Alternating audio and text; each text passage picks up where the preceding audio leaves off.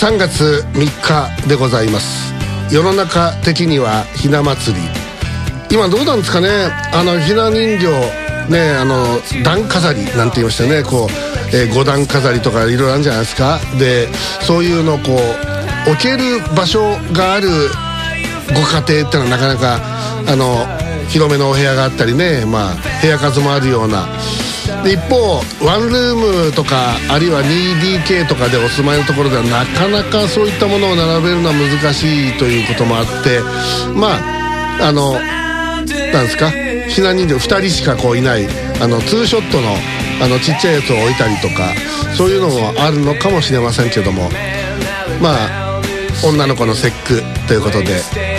ね、えー、女の子が生まれたご家庭ではねそういうのこうやっぱりお祝いでえー、おじいちゃんおばあちゃんからあ買ってもらったりですね、えー、そういうことで。大阪ではあの松屋町っていうとこ行きますと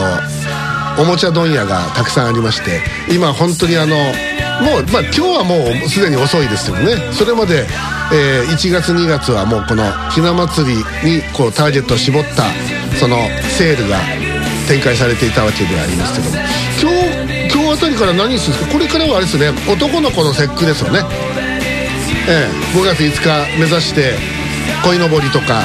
あるいはこう金太郎の人形とかそういうやつですかね。そういったのをこう売ろう通称でそれが終わると何ですかね。え端午の節句の後はもう夏でしょ。夏休みを狙ってもう花火とか売り始めるんですかね。なんか去年あの前島和樹氏とあのピナユリが松山町にあのなんか花火を買いに行ったような気がするんですけど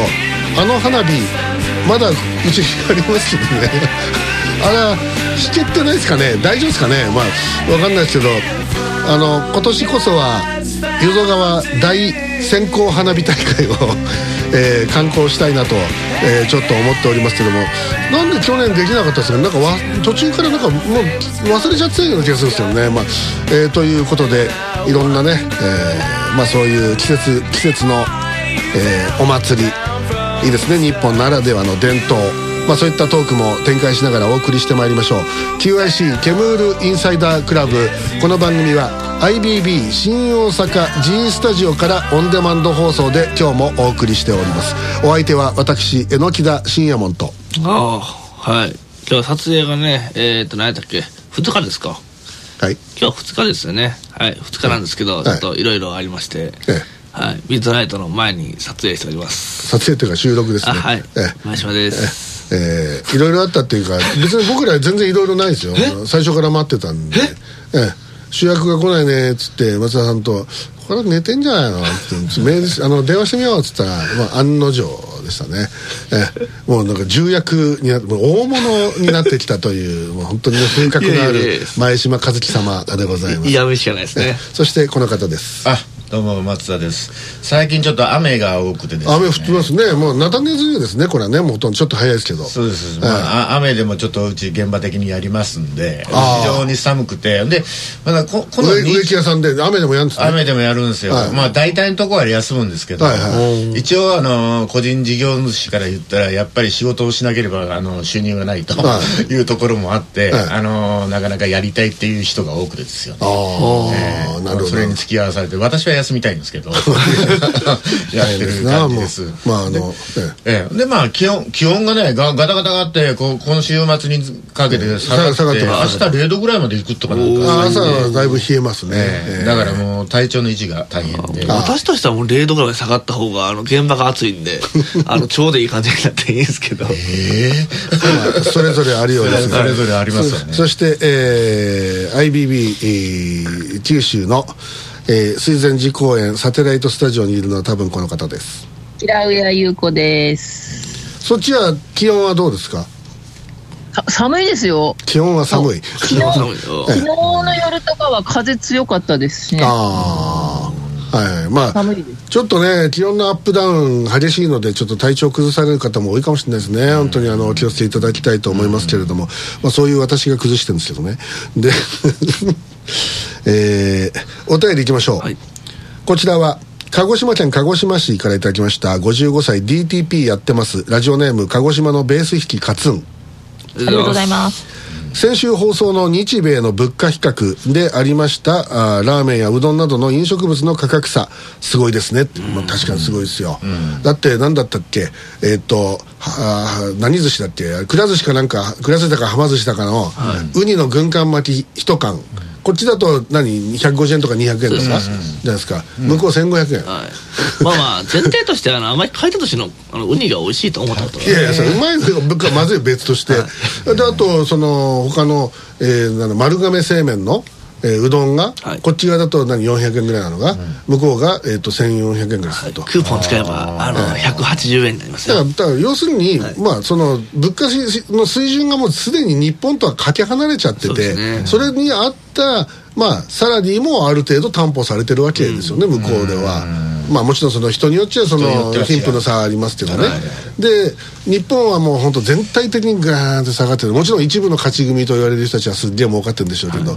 まああのうちのこの私の周りには全然勝ち組がいないというですね、えー、日本はでも物価上がってきてるでしょ今。あちょっとずついや物価は上がってます、物価上がってますけど。物価上がってきてる食料品とかも上がってきてるじゃない給料全然上がらないじゃん賃金とかそうそうそうそう、物価が上がってるのに給料が逆に言えば下がってるみたいな感じが。新卒で入って、うん、その順調にいけばお給料上がってとかじゃなくてもうなんか転職しないとお給料上がらないみたいな時代、うん、まあ後でね給料の話またこの後もやるんですけど、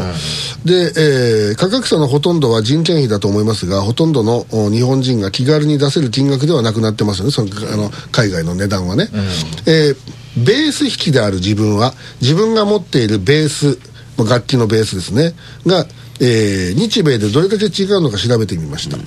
で希望あメーカー希望小売価格、えー、46万2000円税込みのまあその楽器ベースが、アメリカではアメリカの希望小売価格の表記で、えー、6506ドル。6506ドルで今いあの1ドルいくらなの今？もう全然なんか外貨とかピンとこないな、はい、まあえー、日本円に換算すると7なんと97万8990円倍以上すると、はいえー、日本の国内製造なのであだからに例えばヤマハとか、うん、そういう日本の楽器メーカーの製品だと、う。ん、日本の国内製造なので関税やら何やらが乗ってる乗っかってるせいなのかもしれませんがそれにしても高い、うん、で他にインドネシア製のベースで、えー、希望小売価格7万1500円税込みのものが同じくアメリカでは、えー、15万8068円と倍以上えー、今だったら僕のベースをアメリカに持って、えー、行って売ればと思ったりしたけどそもそも渡航費がないし手続きも面倒くさいだろうし簡単にはできませんね。楽器関連の価格高騰は激しくて例えば僕のベースは6年ほど前店頭価格で約33万円で購入したのですがそれが今や約46万円と数年で13万円ほど値上がりしています。他に消耗品の弦。弦の価格も上昇中で僕が使っているベースの弦の価格が2020年で3278円だったのが今は5000円ベースの弦5000円すんの今。どう私も昔ベース弾いてたんでえ？えあのー、弾いてましたよベースウクレレじゃなくてウクレレも弾いてます。あそうですか。はい。ウクレレギターベースドラム、はい、キーボード全部やってました。じゃあできたらいいですね。やってました。大丈夫です あの小さい頃はバイオリンも習ってましたんで、はい、でえー、ね。え夢を見たいやいや夢じゃなくて現実で。今持ってきてくれれば弾けますよ。で、えー、まあこのこの分だとまだまだ上がっていくでしょう。音楽が本業ではないのでこの金額になると気軽に張り替えることができないんですねと、えー、かといって安物は使い物にならないしえー、COVID-19 騒動が落ち着いてインバウンドの影響で飲食店の価格が高騰しているところもあります。国内の多くの方の生活水準が上がらないままだと気軽に外食もできなくなりますね、まあ、いろんなね、まあそうでしょう、うん、あの例えばそのインバウンドに合わせてるような例えばホテル業界とか、うんはい、あの飲食業界とか、うん。全部高くなってますからね、高いですね。だからその COVID-19 の時に一泊3000円までこう価格が落ちていたビジネスホテルとかが、はい、今下手するとその5倍ですもん。1万5000円1万5000円で安いねぐらいな感じで、だから例えばそのちゃんとしたシティホテルとか、はい、そういったところだったら23万っていうのは昔からもちろんありますけど、うん、そのぶっちゃけ言えばそのアパとかねそういうああいうレベルの、まあ、ビジネスホテルじゃん、はい、まあ、あの観光にも使うけど、うん、で前は1万はしなかったですやっぱ上がりましたもんね。もう今も1万じゃ泊まれないかもあのね流行り風の時とかってなんか1泊なんか1000円とか。下手したらそんなでなんかね限定で500円とかね、うん、ありましたよね。俺だってあのあそこのその新大阪のアパタワー。はいあそこあの一回ちょっと行ってみたくて、はい、で検索したら、はい、2000円だったもん。で2000円ならええわと思ってそれで上の方の部屋あの取れますかって聞いたら、はい、あのご用意できますって言うからじゃあじゃあ行ってみようと思って。で某事務所あれですかね？上から。あ向きが向きが逆だったね。向きがね。残念ですね。あの重層方向がこう見える角度なんですけどそれであのコンビニであのビールとか買って、はい、部屋でこうあのし静かな宴をえあのでもあのほぼ最上階だったよ。うん、でであの朝は、はい、その上のあの最上階のあのあのレストランがインド人がやってるそうそうそう。日本食インド人やったっけ？インドの方がかなんかがやってるね、うん、で朝食はあのカツオのたたき食べ放題なんで、う。ん、俺にとってはあの非常にウハウハな場所なんですけど美味しいですよね。うまいんだあれ、はい、でまあまあそういうこともありましたけどやっぱね何でもね値上がりしております、ね、木田さんなんかこう値上がり値上げその価格のその急上昇というのを実感するものって何かありますか？ね、だから先週も言ったように、はい、私が一番もうあれだったのはセブンイレブンの唐揚げ棒。ああ庶民ぴゃね。もうちょっとこう高級なお酒が高くなって困るわとかってそういういやそんな飲まないじゃないですか。いやでも確かにね。コンビニコンビニとかのやっぱり皆さんあれですもんねあのお酒の量販店でよくあの取っ手のついたあのペットボトルで焼酎がこう売ってあるじゃないですか。3リットル入りとか5リットル入りとかって。あはい、あれを大体こうラッパ飲みしてるっていう。あそれはいつもじゃないですか。いつもですね。車運転しながらね。あそうそうそう、はい、ええ まあそうっすね。コンビニは確かにねすんごい高なってるんですよ。何でも高いよ。あの特にセブンイレブンのあのおにぎりがえぐいえぐいぐらい高くなっていやだからさおにぎりもそうだけど、はい、コンビニ弁当もさあの俺久い。や久しく買いに行ってなかったんだけど、はい、あのやっぱねここね、はい、このこのこのあの淀川区木川東三丁目なんだけど、はい、コンビニってちょっとねちょっと離れてるのよ、はい、でそのコンビニより手前に、はい、大英24時間営業と、はい、玉で24時間営業があるもんだから、はい、コンビニに行かないんだよね。でコンビニに行く時って何かっていうとないんだよ。ぶっちゃけ。例えば ATM も大英にあるわけよ、ね、でそのコンビニじゃないとないものって何？他に。コピーとか？まあとあれあの薬とかもあるんじゃない？え？薬薬、うんうん、でも簡単な薬は置いてあるけど。ただ目の目の前が赤壁ですよ。赤壁やってくれそう。まああとあれですかね。あの収入代行とか、うん、あ支払い。はい。いや支払いもさ支払いやってんじゃない？いや支払いできる、うん、全然大英とかでもできる、あできるんですか？できる、でであとまあぶっちゃけその今もネット決済で俺できちゃうから、はい、別にそれコンビニ行く必要もないし、ででコピーもまあきもういただいたカラーコピーはあるわ、はい、あと F スタにも一応あのコピー機能のついたモノクロプリンターがあるわ。だから全然行く必要ないしスキャンもできるし、はい、だから本当行かないんだよコンビニに、うん、ででたまにあのどっか行った時に、はい、なんかジュースでも買おうと思ってでコンビニ入るじゃん、はい、でこう何気にその今弁当店とかそういうのどういうのがこう売れ筋なのかなと思って興味持って見るじゃない、はい、値段見てびっくりするもん。ていうか内容しょぼいでしょ？内容しょぼいけど、はい、その前だったらこれ250円ぐらいだったんじゃねえの？みたいな、あの例えばほらソース焼きそばのもうの横におにぎりみたいな俵型のおにぎりが2つ、ね、そうそう今もう400円500円しますけどいやだから前はその200円300円ぐらい、まあ、200まあそうです350円ぐらいですかね高くてもそう、はい、それに唐揚げがついてたりするそうですそうです卵焼きとねね、はい、でそれがさもう今500円とかじゃない、はい、買わねえよそんなの、いやだからおにぎりをね2つとコーヒーとパン買うだけでもう700円とか800円いくわけですよ、アホちゃうかとだからねこの間ほら俺一時期ちょっとあの心斎橋の近くっていうか長堀橋の会社に1か月ちょい行ってたじゃない、はい、でその時にやっぱ昼飯ねどうしようかと思って近くにローソンがあったから、はい、まあ行くわけですよ、はい、ほいでまあちょっと見てみたらね、そこでどんな人がどういうもん買うかなと思って、それやっぱみんな弁当を見るんだけど、見てうんって諦めてパンにしようパンに行ったり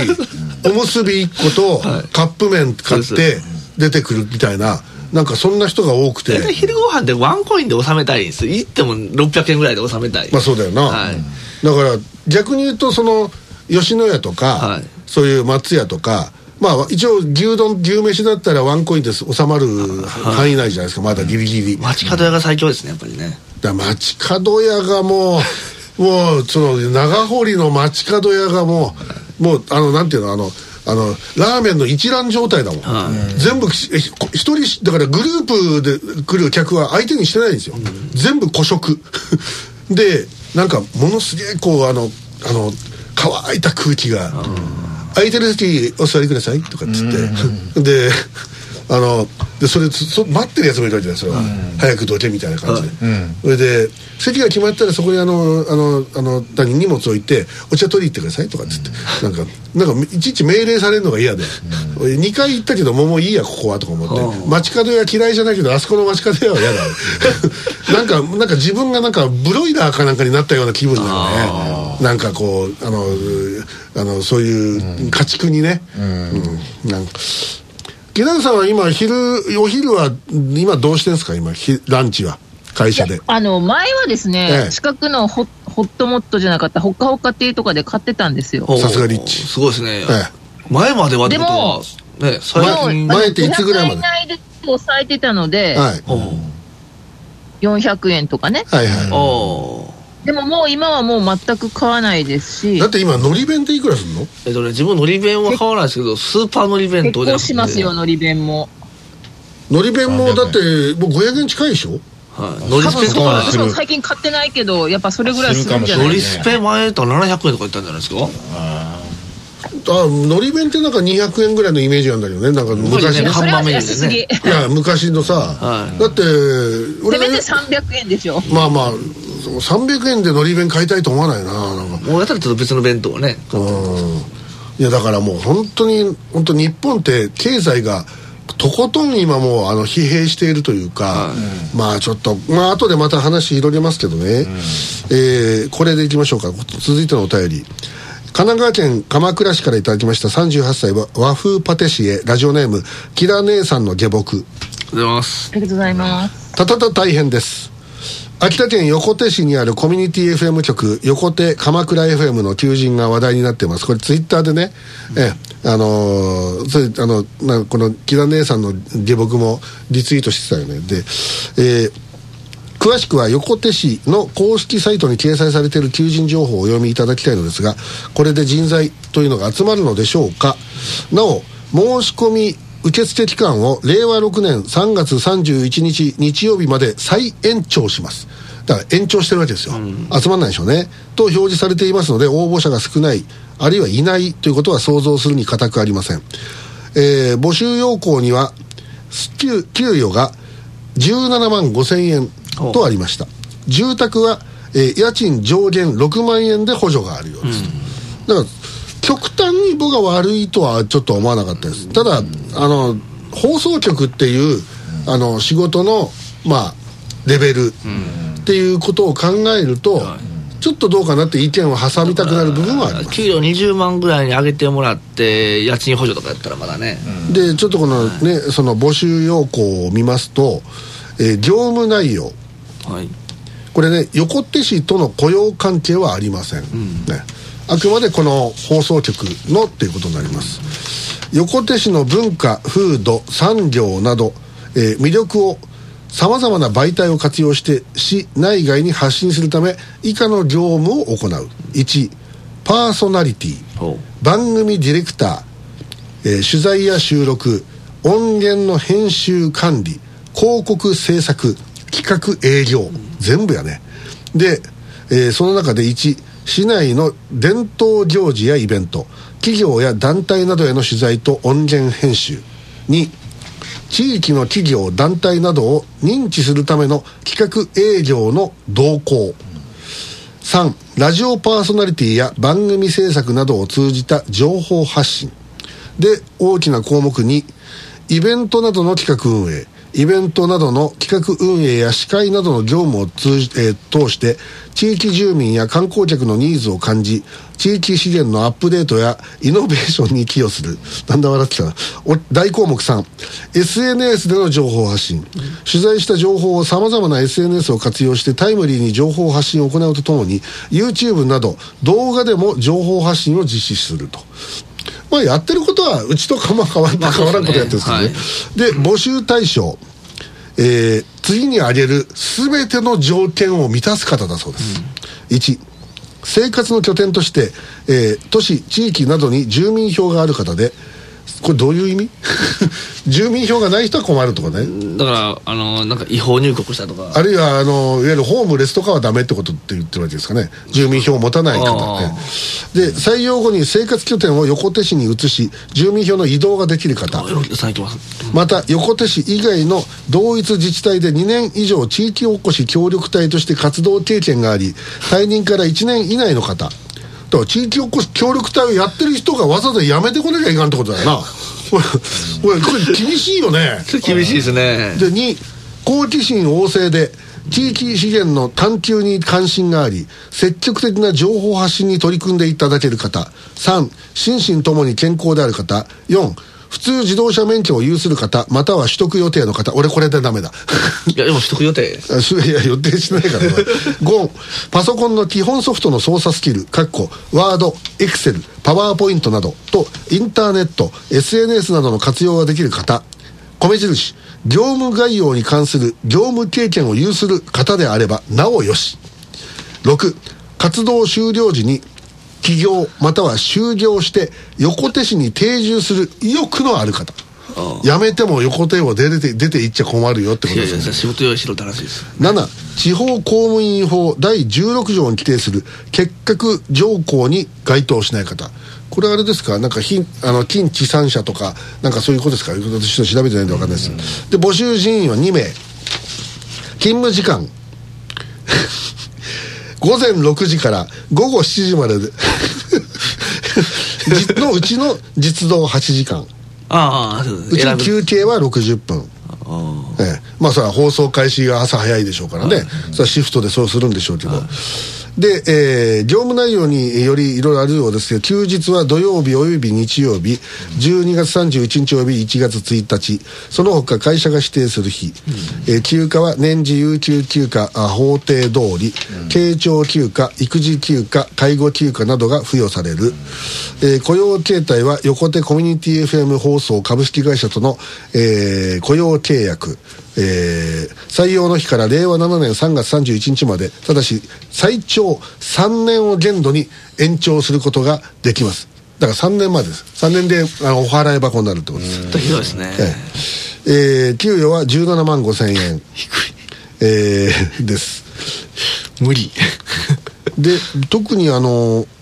あの残業とか書いてない気がする残業ありでも19万低いです。17万5 17、でこれにその保険とか引かれるわけだから、はい、手取りでいうと14万ぐらいじゃないの？あるからね。実は前のね前々職の会社がですね、はいそれぐらいの給料形態でしてで残業で24いくかいかんかぐらいのあれで。ただ残業ですよ。書いてないんだよねこれね、はい、で待遇福利厚生。えー、1休暇日で業務に支障支障がなければ兼業を認める場合があります。認めろ。バイトさせてもいい、してもいい。させろ。2勤務時間中は活動に必要な自動車とパソコン事務用事務用備品などを貸与します。3生活や通勤の移動手段として自家用車は必要不可欠です。自家用車などの持ち込みをおすすめします。車持ってこい。貸し出せよ。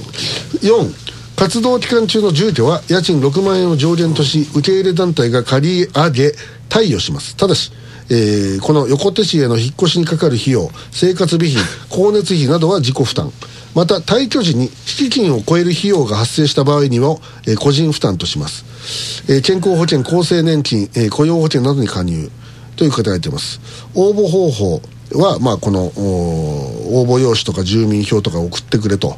で、えー、第一次選考は書類選考。第二次選考がオンライン面接試験。第三次選考面接とプレゼンが行われると。大変厳しい、ね、本当にあの本当にこれはあのなかなかこう狭き門という感じがいたしますね。本でしょだね。これはもう。収容庫じゃ来ないよね。はい。これじゃね、これ来るなって言ってるようなもんでしょ？プラス10万なかったら無理ですよ。だってその地域協力隊みたいな経験者を求むってわけでしょ、はい、これ経験者を求むにしちゃ給料安いですよね。安いです、はい、だから下手すると目減りしますわね今よりね。はい。うん、ねこれにこあえてこうあの行こうっていうのは木田上優子さんしかいないですよ。どうですか木田さん。あの横横手市に行ってこう新たな活動を開いてみませんか？あの息ぐりが好きでしょ？ああ大嫌いです。いやそれ息ぐりが大嫌いって息ぐりの息ぐりのリスナーが怒るぞこら。違うもん。寒いのが苦手なだけだもん、ああいや横だってあの横手市ですから鎌倉がありますからああったかいですね。あったかい鎌倉は。鎌倉鎌倉に住めるぜ鎌倉。ええ、あもうしょっちゅうたびたび言いますが、はい。あのこれ横手市が募集要項をもちろん作ったんでしょこれ、はい、まあおそらく、うん、だからずれてるんですよずれてるね。現状と、ずれてるね。この募集要項でこんなるはこんなにハードル上げてですよ。果たして何人が募集に来るか。応募しかけるかね。永久じゃないですからね、うんうんうん、3年間の期間これだけもったいぶって17万5千円。来ないでしょ。来ないでしょ、うん、まあ、まあ確かにね横手市っていうその地域のそのまあ住宅まで言って言ってみ家賃ただじゃないですか、ぶっちゃけ言うと、それでまあ家賃を除く他がその手取りとして14万ぐらい入るわけ。ですよ、はい、でそれだったら、まあ、生活できるかできなかったらできますよと、はい、できるけれど、これ例えばこの仕事の内容としてね、はい、例えばその工場で LINE のただ単純作業ですとか、はい、そういったものじゃなくて、はい、書いてあるように取材をするとか、はい、ね、それ技術まず技術力がいりますよね、ね、そしてその、まあ、あの話術も必要だ、でいろんなやっぱりその知識も必要になってきます。そうするとインプット作業って絶対必要なんですよ、その地域の例えばお祭りに行きますにしてもそうだしあるいは地域の人たちと交流をするにしてもお金かかるんですよ、うん、例えば今度飲み会やるからさおいでよって言われて行くじゃないですか、はい、ほいでただで飲み食いさせてくれるだったらまだいいですよ、ね、でも今日は割り勘だからとか、うん、でなんかしないで「お前ラジオ出てんだからお前さちょっとお前ちょ今日おごれよ」とかってやつがいて、はい、そんなことばっかりやってたらもうあっという間に小遣いなんかなくなっちゃうじゃん。そうですね。だからそのインプット作業にかかるものっていうのもやっぱり我々この放送業界は絶対必要なんですよ、はい、でそのインプット作業ね例えば映画を見に行く本を買う、はい、それとかそのお芝居や音楽そういったものに親しむ、でこれ全部自分に対するインプット作業で勉強なんですよ、うん、でそれがあるからそれができるからこそそのアウトプットができるわけで。はい、でそれを加味したサラリーを設定しないとそれはね無理よ、はい、だからもうあのぶっちゃけ言うともうあのただで何でもいいですよ。今暇なんでちょっと喋ってみたいと思いますとか、うん、あの私お話好きなので何でもしますとかっていう、はい、まああのどちらかというとあまりこう意識の高くない方が集まる。そうすると結果的にどうなるかって番組つまんなくなっちゃいますからね、ね、よっぽどのキャラクターが立ってる人じゃない限りは、はい、そうすると聞く人も減る、うん、で売り上げも下がる、はい、それで潰れとるんですよ全国のコミュニティ FM 局が、で、ね。はい、まあ、ここはおそらく第三セクターで横田市が金出してるんだと思いますけどこれがその議会がガンってひっくり返る時あるわけです、はい、例えば大阪なんかではそれこそね自民党が与党だった、はい、あるいは公明党も与党だった。そこに大阪維新ってやつが出てきて、はい、急にそれが与党になって首長の首取っちゃったりして、はい。そうね、そうした途端にこんなもんに金使うのはダメだっつってまずまずその放送局を切る改革をやるわけですよ、はい、でそれでかえ門松森口？そうですね。切られちゃったでしょ、はい、であのそれまで頑張ってたけど放送しなくなっちゃったんですよ、はい、だからそういうのもあるしいきなり状況が変化することによってそのこのここで働いてる人たちのまああの生活がその瞬間に途絶えるんですよ。そうですね。これ偉いことなんですけどね。まあでもそれ残念ながら政治の人は大体あれでしょう、うん、もうそそういうの考えない人多いんじゃないですか？まあ、あの逆にこういうものを有効活用しようっていう人も当然いるわけですけどあのそのその切られた後の人の気持ちなんてさ理解っていうか考える人なんていないんじゃないですか。あだからそれはもうあの市の規定通りにいくらかお金をその出しますっていう、はい、何ヶ月分出して終わりですっていう、はい、それでやっとけよっていう反抗しとけよって言ってそんだけの話だから、はい、まあ、うん、気楽なもんなんですよその人たちと、うん、でやっぱねこれは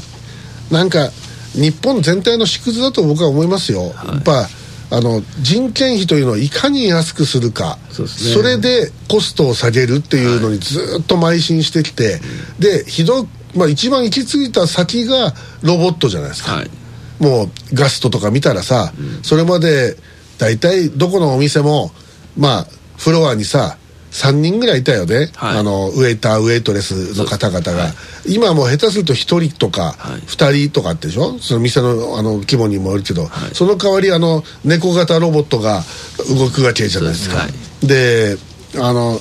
まあ猫型ロボットは給料いらないですからね、そのメンテとその使用量だけだから、うん、全然しかも24時間へへのカッパで働くわけじゃないですか、まあもちろん充電タイムはいるんでしょうけど。でなんかねこういうとこから本当は本当は変えてほしいんだけどね。いやだから別に、あの人口減なんで、うん、あの別にそのロボットが代わりにするのは別に悪いことじゃないと思うんですけど、はい、ただその分浮いた人件費をやっぱりその、ね、働いてる人に還元するだったりとかその還元がないこと自体が問題やと思ってて、はい、あのでそれはだってねあの単純作業とかやっぱりあのねよくあの単純作業はないっていう方いらっしゃいますけど、ただ単純作業っていうのは存在してて、やっぱりそういうところってやっぱりねあの機械がこう代行してで頭を使う仕事っていうのをやっぱりどんどんどん人間がやっていくっていうふうなこれはねあのあの、まあ、あれ有名な動画だけどさ、はい、若いお姉さんがさ、はい、ベルトコンベヤーで段ボール箱が流れてくるんだけど、はい、それをただね右手でねその向きをコキッコキって書いてるだけなのね、で何してるかっていうとバーコードをそのセンサーがバーコードを読むよう読みやすくするために、はい、バーコードの向きを整えてるだけなの、はい、その人の時給2580円って書いてあった、はい、アメリカでのアマゾンのラインですよ、その動画が出てて。であれなんかもぶっちゃけロボットにさせたらできちゃう、でもあえて人を雇ってるっていうのはこれやっぱりあのある種の会社としての人を雇う責任だと思うんですよ、あいやっていうかね、はい、あの場合によっちゃその人雇う方が安いっていう場合は。まあまあそれもあるかもしれない、はい、でもまああの結局人間がそこにいるっていうそのまあ人間そこでほらいろんなもん見れるからね、はい、だからそういういろんな反応とか例えばそこで事故が起きた時にどうだっていうこと動きが出るということも含めて、はい、機械ではやっぱりそのワンイシューでしかやれないけれど、はい、そのやっぱ人間を雇うってことは僕はとても重要なことだと思うんですよ。で特にこういう放送局。これあのコミュニティ FM というのは災害が起きた時に生かすために作られてる放送局なんですよ、その時に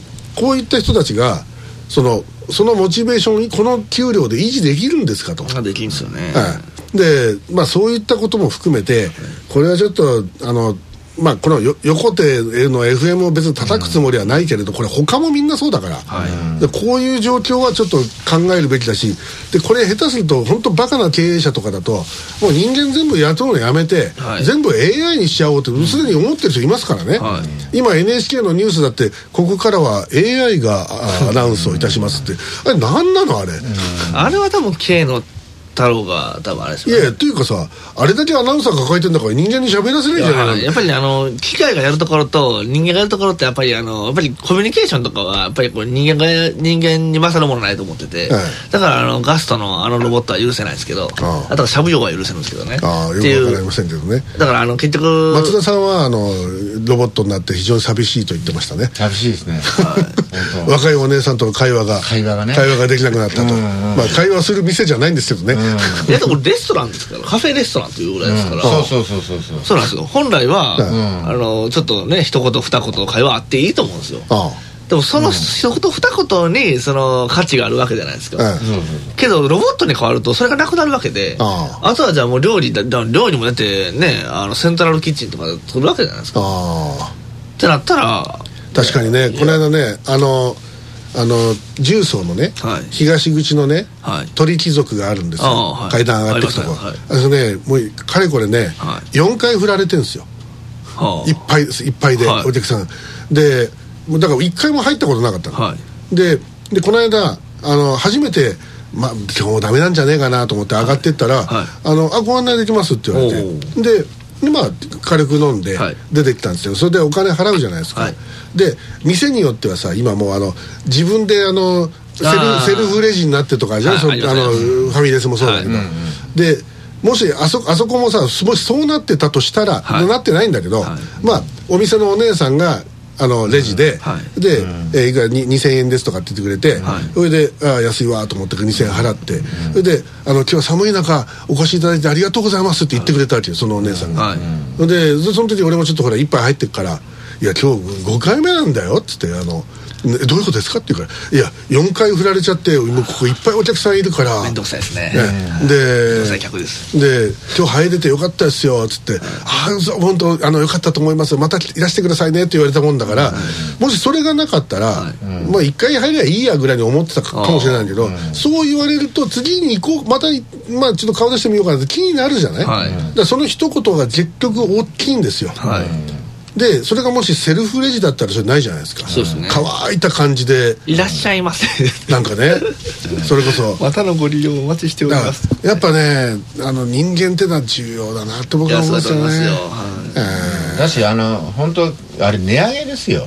あのね、セルフレジだってなんで俺がレジやんなきゃいけないんだって思うし、でロボットで持ってきてくれてもさ結局あの正確な位置にこうやって料理下ろしてくれてパッてね、出してくれるわけじゃない。取りに行かなきゃいけないから用意しよって自分の前に置いてですよ。やったら呼び出しのなんかねあの番号で呼び出されて取りに行く方がいいですわね。そうそう。いやそれはね子供とかさ面白いとか最初は言うかもしれないけど、俺は長何回も言ってたら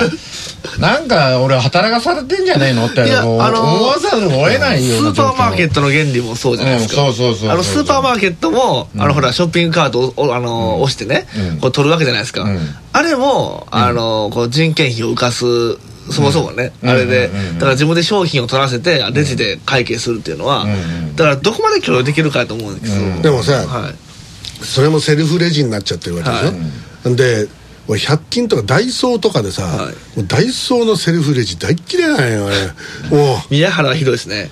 え？宮原の。あ宮原のあのダイソー？あそうです。あコーナーの下にあるね。あっこはすごい行列できますもんね。であのみんなもたつくじゃんその年寄りとか、はい、帰って時間かかるんだよね。だからどうよと思いますけどね。お年寄りの方だけあの友人レジとかやったらまだわしかもしれないですねえー、まあねあのセルフレジをいつも叩き壊してる木田さんセルフレジはどうですか？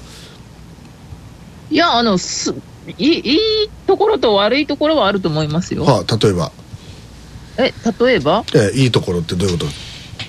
いや、だから、あの、なんですか、セルフレジって、あの、まあ、スーパーとか、あの、ほら、100均とかはそうかもしれないですけど、スーパーとかですと、はい、そのセルフレジって言って、あの、ほら、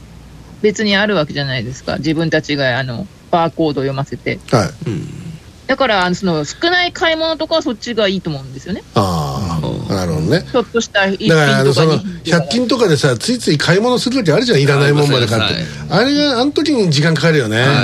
えー、まあそういうことでございまして。ちょっとこの給料の問題これは大きな問題だと思いますんで、どうぞ皆さん議論していただきたいと思います。であすみません。でも私、はい、飲食店は私松田さん派ですよ。えっ、とどういうこと？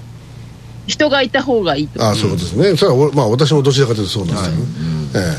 うん、ええ。ええ。ただあの人がいていいっていうのと人によるっていうのもありますよね。ええ、あの人がいりゃいいってもんじゃなくてやったらと慣れ慣れしい店員とかがいるところとか不愛想な。不愛想とかねなんかねええ、慣れられしいのはいいんですけど不愛想は嫌ですね。ああ昔だからあの問題外じゃないですか。いやあのねうちでもうかれこれ40年前になりますが、はい、あの取材した、はい、あの熊本に当時ファミリーレストランで、うん、ブラウンっていう店があったんですけど、うん、そこにいたウェイターの森本さんっていう人がいて、うん、その人がすごかったんですよ、ファミレスでおっさんですよ、はい、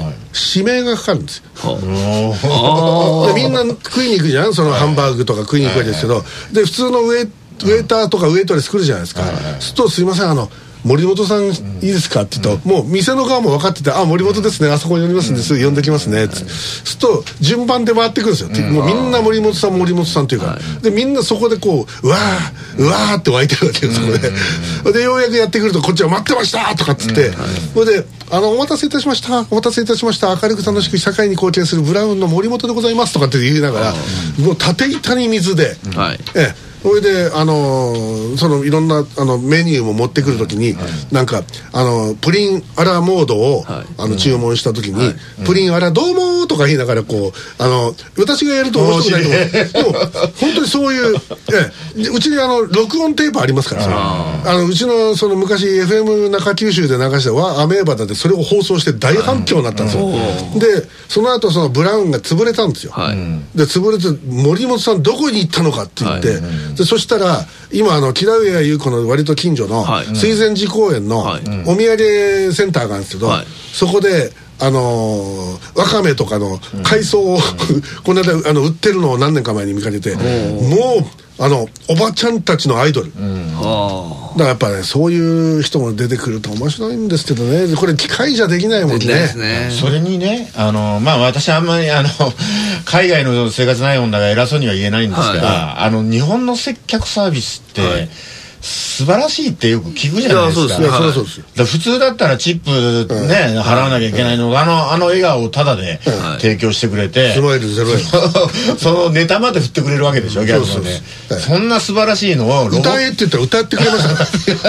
た 歌って踊ってくれたらす 素晴らしいけど、そういうのさ、あの、本当チップなしでさ、やってくれたのがロボットに変わるってさ、おかしいさね。それはダブルでショックじゃない？なんかやっぱりちょっと本当日本はなんとかせねえか。だから本当いいものを残したいですよね、はいえー、一旦 CM に行きましてこの後もお便りをご紹介してまいります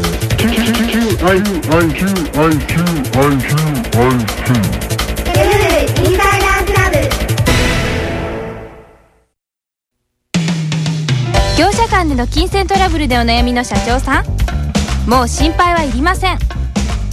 民事トラブルのエキスパート3代目獄門組がきっとお役に立ちます無人相談窓口いらっしゃい客人も大好評。皆様のシャドーポリスマン三代目獄門組